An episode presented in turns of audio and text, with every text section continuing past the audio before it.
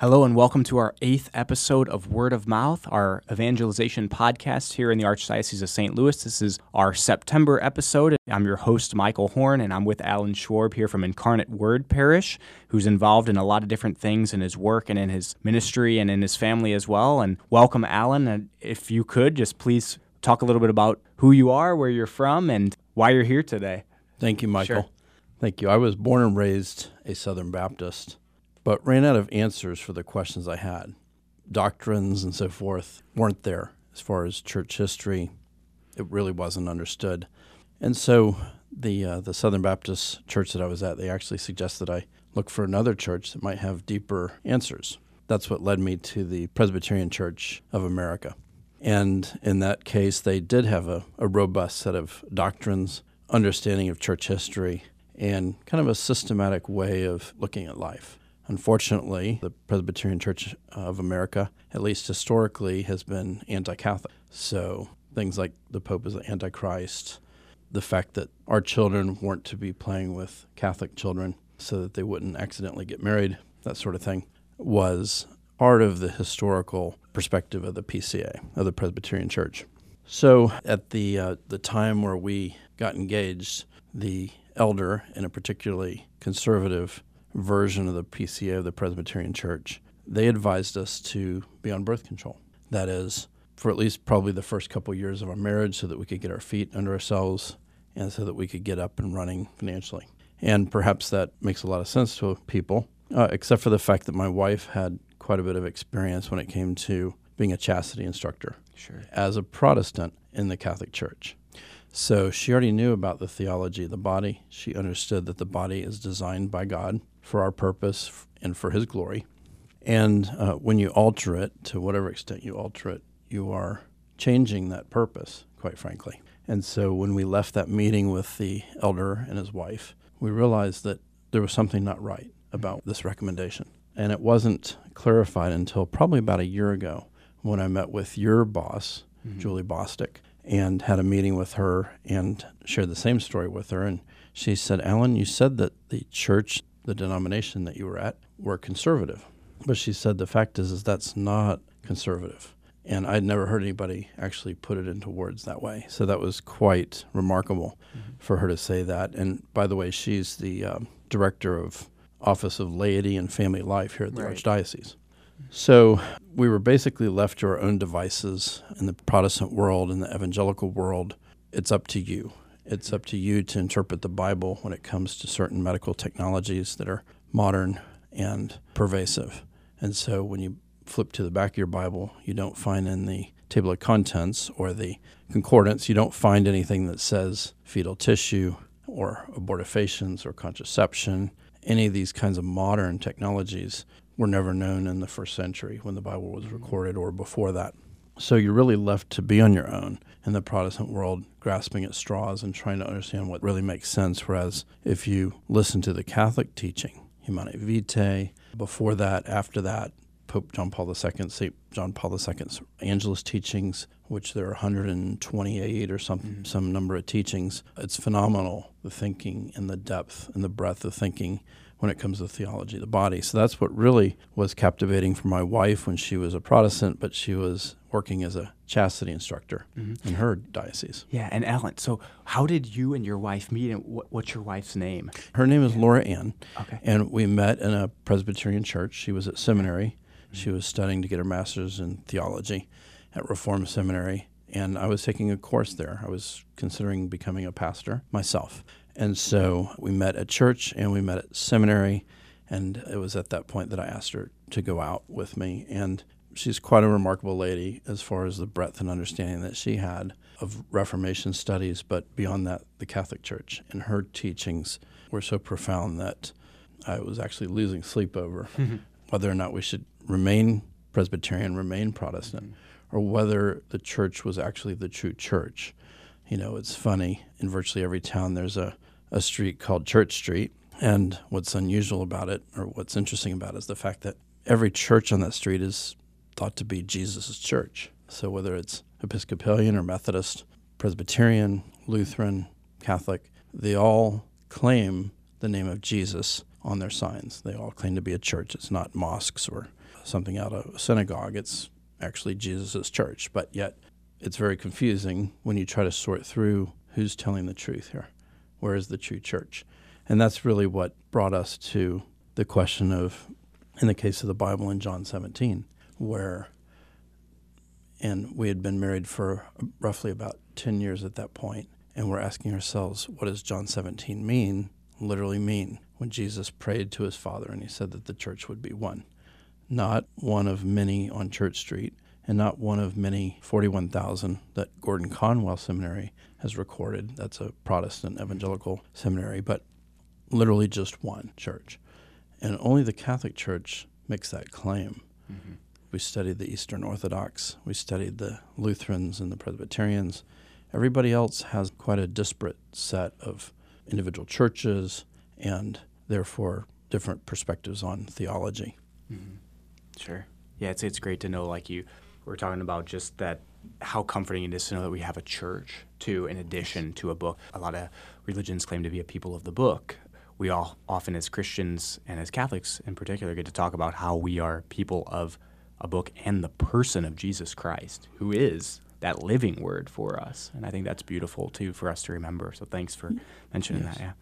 And you just mentioned, I mean, a, a while back, just in your story, I, am just, I wish we had more time with the podcast because when we spoke last week too, it was just great to to hear kind of your story and, and your encounters with the Lord. And just coming from a theological background, you have a lot of knowledge, and obviously your wife has a lot of knowledge on this issue as well. And it's just, it's interesting to to see another example of a couple if you're familiar with David Williams and his wife who yes. were both their plan was basically to start their own church and to use their theological knowledge to kind of present an, another option for people and and now and you're just talking about how you found that treasure in the Catholic Church and how yes. that, that teaching was there and, and that's beautiful and, and the, the unity that Christ desires among the churches and, and the truth there that that is present with us in John 17. And I think it's great as well that we have this initiative that's been going on in the Archdiocese just called B1 that the Archbishop has highlighted four priorities for our archdiocese just that we can become one and seek to find that unity like you mentioned and so you get into also eventually when we talked last week you talked a lot about how you treasured the catholic church and just how uh, you consider sometimes things being dangerous outside the church. Could you just talk a little bit more about that? Right. Well, yeah. the concerns are, are many outside the church. We're led as Protestants, as evangelicals, we're led, in fact, we're coached. We approach our pastor with any significant doubt or concerns about our faith. We're coached into saying, yes, that we are saved. Uh, every time you hear on the radio or podcasts uh, an evangelical, say it's a call-in show, and somebody expresses concerns about their faith, they are coerced almost. I don't want to overstate it, but I think that they're cajoled into saying that they are in fact saved. Mm-hmm. What's interesting is that I don't know of any time that I'm going to be declared saved until after I die, mm-hmm. and I mm-hmm. pray that I am. Mm-hmm. I know that our children, as uh, we have seven children at home, and they, and we all struggle with sin, and and they lapse into perhaps significant levels of sin depending on how old they are. But we never would suggest that they're saved, even as evangelicals, but at, at a certain age or what have you, we give them quite a bit of slack, or at least the pastors do. And the thought is, is that you have to encourage those who are extremely weak in their faith, and, and rightly so. But at the same time, we couldn't possibly predict where they're going to be in the next, say, 50 years of their life or even longer. So the question is about safety. I don't know, you know, when it comes to these kinds of issues, it doesn't seem very safe because you can't know how to address these kinds of issues. And the evangelical, some of the, the best thinkers out there, uh, Dr. Albert Mohler is one that I'm thinking about. He's written a great book called We Cannot Be Silent, and it addresses the sexual revolution. However, it doesn't state categorically, thou shalt not. In mm-hmm. other words, the guardrails are left off the mountain road, if you will, and you're you're left in a position of perhaps rolling off the side of the cliff and rolling down the, the mountain into a very unsafe place. Whereas right. the Catholic Church is, for 2,000 years, has made it clear that that's the, these are where the guardrails are. Now, if you elect to ignore them, then that's to your peril. Mm-hmm. Sure. And so, as you transitioned from the Protestant world into the authority of Catholicism, which I think is a beautiful aspect of Roman Catholicism, is the authority that the Catholic Church has authority given it by Christ. Matthew 16, 18 is what we all know. And so there's that authority bestowed. And so you and your wife both realized just kind of the intellectual aspect of the Catholic faith, that it was based in reason, that the teaching was authoritative, but also certainly part of a deep and rich theological tradition, like you said, with John Paul II and with Paul VI's Humanae Vitae, and just the church's century old teaching on human sexuality and who is the human person, what is communion between spouses and such. And so that's a beautiful, beautiful element of our faith, and it's a treasure for us, certainly to to use to our advantage and to learn more about ourselves. And and so as you journeyed from that Protestant world, how did you make the full crossing, I guess, as they say, to towards the Catholic Church, the crossing of uh, the Tiber, you know, and so what kind of helped you make that final step into the Catholic Church? Well, there were many things. It mm-hmm. wasn't just the sexual revolution, sure. although that's pretty clear cut. When mm-hmm. your teaching authority is locked into a 1642 time frame, which is the Westminster Confession of Faith, that's what we are mm-hmm. subscribing to. All those luminaries are dead. So there's nobody left to reinterpret to readdress the modern, say, sexual revolution, the uh, the medical technologies that that enable it, and so on. So you then have to what create stand up a whole new Westminster Assembly, the Westminster Divines. They're they're all hmm. gone. So there's nothing left as far as that teaching authority. So you're really at a crisis point there.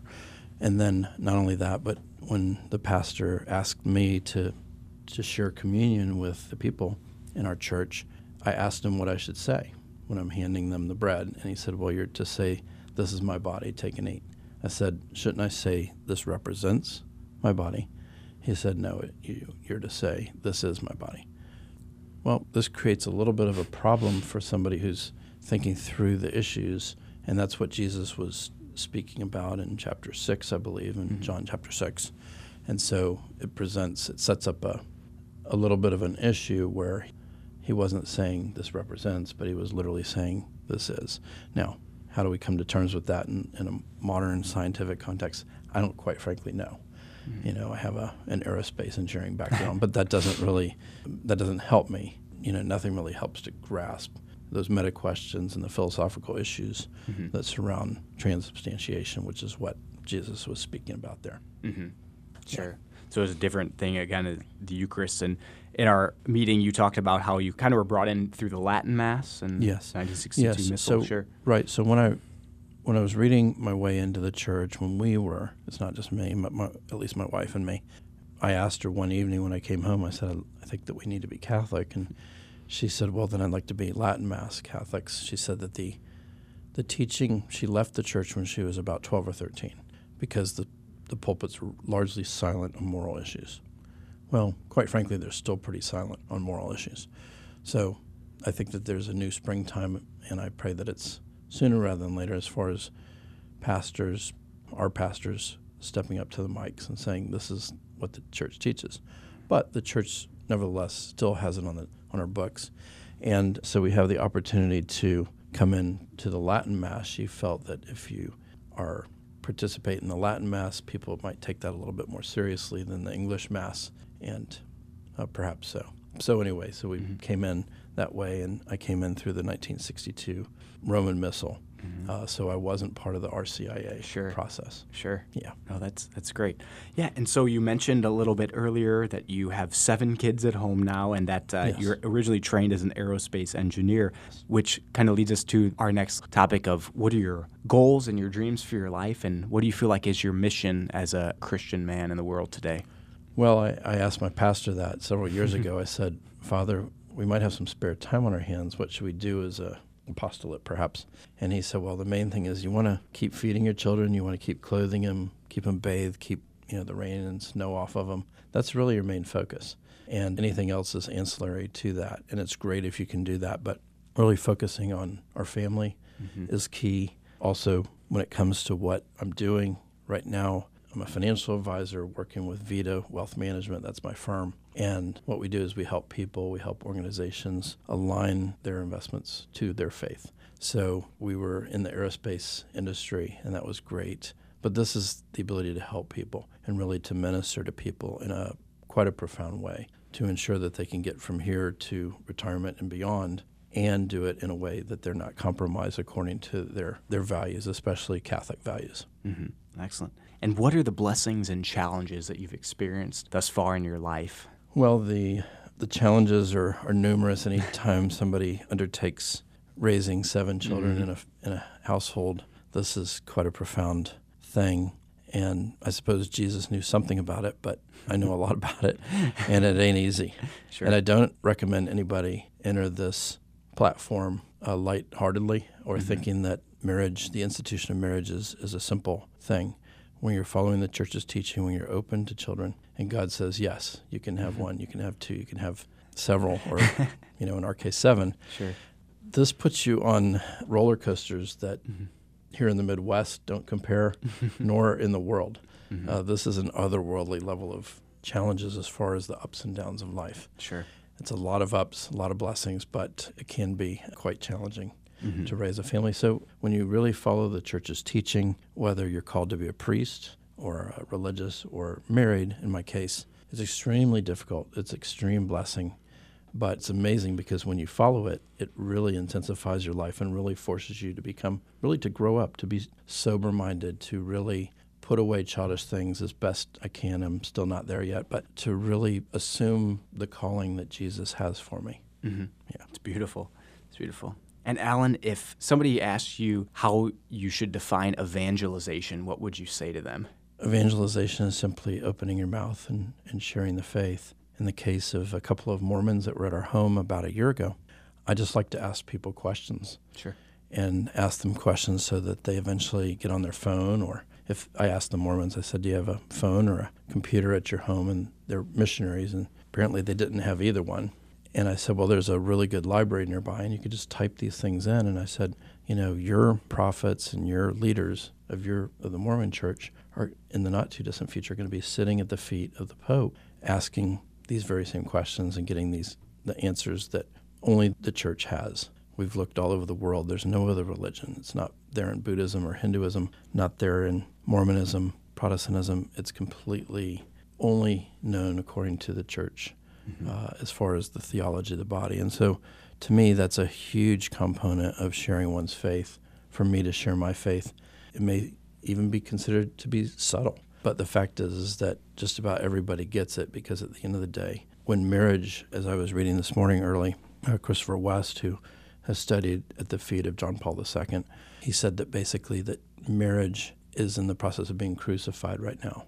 Jesus was crucified. The next crucifixion is marriage. And perhaps he was right, but he said on the third day, even marriage will rise again. Hmm. so there's, there is hope. Sure. At the end of the day. Sure. So, like you said, I think for those listeners out there, it's important for us to realize that even if we don't have all the answers to every question, that it's important that we just know where to find them and where to direct people and to ask good questions and to just continue to explore our faith and research it and know it to the best of our ability when we're challenged and when we have to give testimony to our faith. And so, based on Allan's very deep story today, we're going to spend the catechesis on marriage, sexuality, and the gift of children. And so, we have some passages from papal documents and from our Catechism of the Catholic Church, and also from two great saints, just to uh, focus on these topics today. And so, we begin at paragraph 2366 of the Catechism. It reads Fecundity is a gift, an end of marriage, for conjugal love naturally tends to be fruitful, as Allan mentioned, sometimes very fruitful. And a child springs from the very heart of that mutual giving between the spouses as its fruit and fulfillment. And so the church, too, which is on the side of life, teaches that it is necessary that each and every marriage act, remain ordered, per se, to the procreation of human life. So, this particular doctrine of the church that's been mentioned several times by the magisterium of the church is based on the inseparable connection that God has established, which man on his own initiative may not break, between the unitive significance and the procreative significance, which are both inherent to the marriage act. And so it's always important when we talk about marriage and the sexual union just to preserve the unitive and procreative aspect of the Marriage Act. And so that's that comes as well from Humanae Vitae, paragraphs 11 and 12 for further research there. And then it continues in the Catechism on 2367 Married couples should regard it as their proper mission to transmit human life and to educate their children. They should realize that they are thereby cooperating with the love of God, the Creator, and are in a certain sense its interpreters.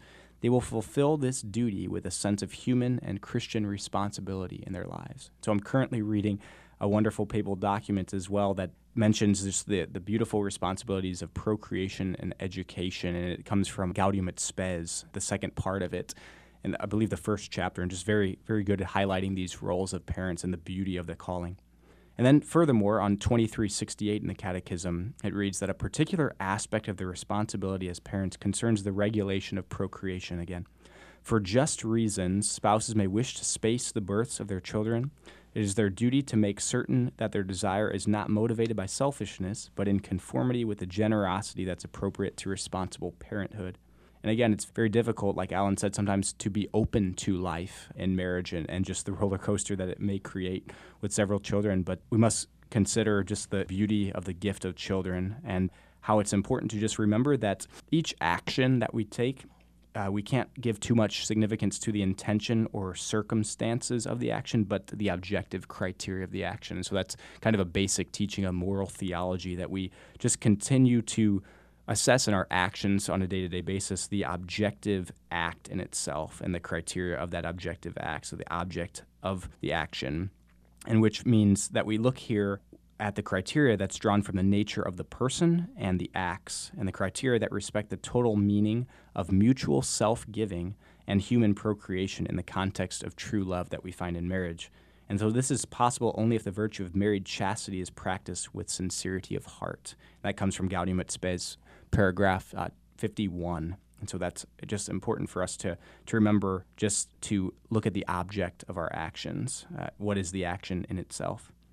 And so, finally, just on this topic uh, as well, from paragraph 2370, it's important for couples to consider periodic continence and abstinence from the sexual act just to naturally regulate their births of children, just to be in conformity with the objective criteria of morality that I mentioned above. So these methods respect the body of the spouses and encourage tenderness between them and favor the education of an authentic freedom rooted in true love. So a lot of times people like to challenge the church and, and suggest that natural family planning is just the same thing as contraception, and it's not when we consider, like I mentioned, the objective criteria of the act itself. And so remaining open to life and not doing an action that would prevent it intentionally, taking those means to prevent a pregnancy is, is much different than engaging in the marital act during an infertile time. And so it's just important for us to consider what is the object of the act, like I said. And so every action which is in anticipation of the conjugal act or its accomplishment or the development of its natural consequences proposes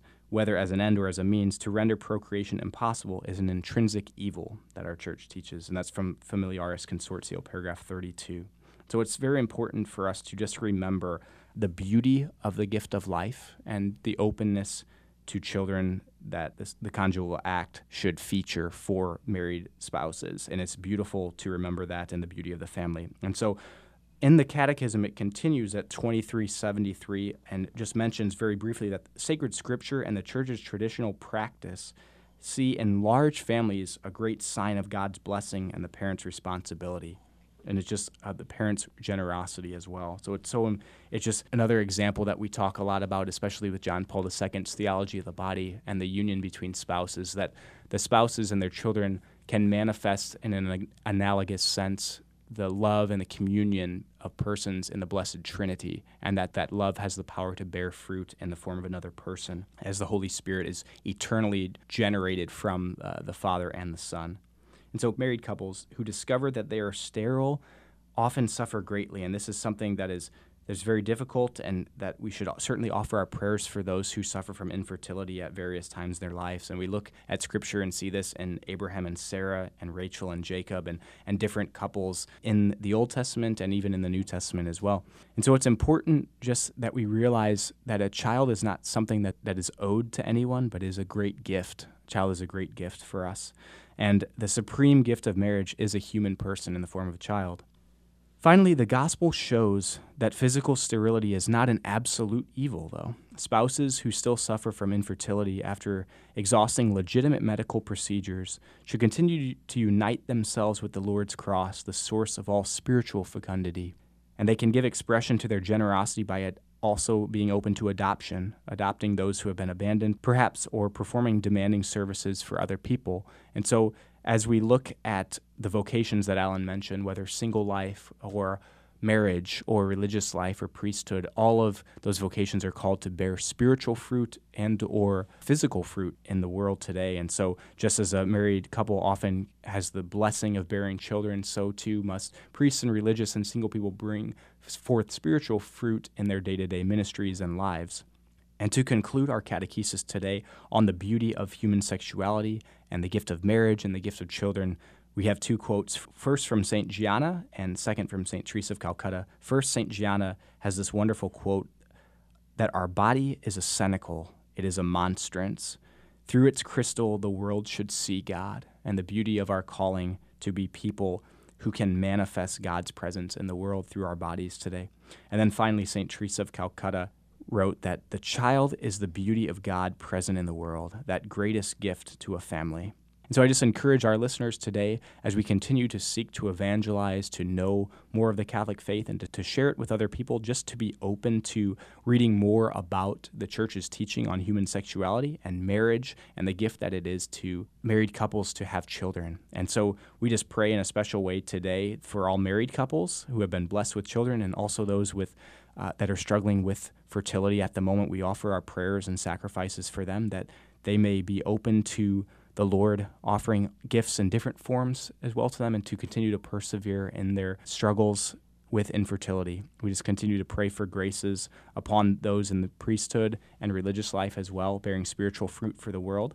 And we just continue to beg for wisdom and knowledge from the Holy Spirit that He may guide us as we continue to evangelize and share the truth with other people and we just want to close with Allan's final thoughts today on just practical tips for evangelization for people. I, know that Allan comes with more intellectual approach to his conversion and to his evangelization and seeing the beauty of the intellectual teaching of the church on marriage and sexuality and the beauty of that teaching and, and, its root in our reason. And so, as we go forward, Allan, anything that you would recommend to us as we continue to evangelize? Thank you, Michael. Yes, I think of two different things. I like the unique aspects of the church that are tangible, palpable, and that are totally relevant to us today.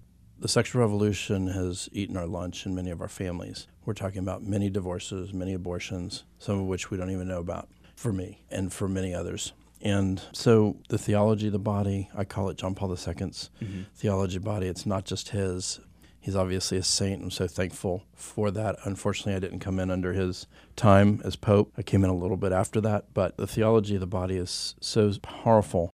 The other part of this, as a financial advisor, and I'm, i have to read this uh, this little sure, disclaimer sure, sure. Uh, that lawyers have told me. Advisory services are offered through Creative Financial Designs Incorporated, a registered investment advisor, and securities are offered through CFD Investments Inc., a registered broker dealer member FINRA and SIPC, 2704 South Goyer Road, Kokomo, Indiana. Vita Wealth Management LLC is neither owned nor controlled by CFD companies. So, as a financial advisor, SRI, the USCCB, the United States Conference of Catholic Bishops, socially responsible investing guidelines are also profound.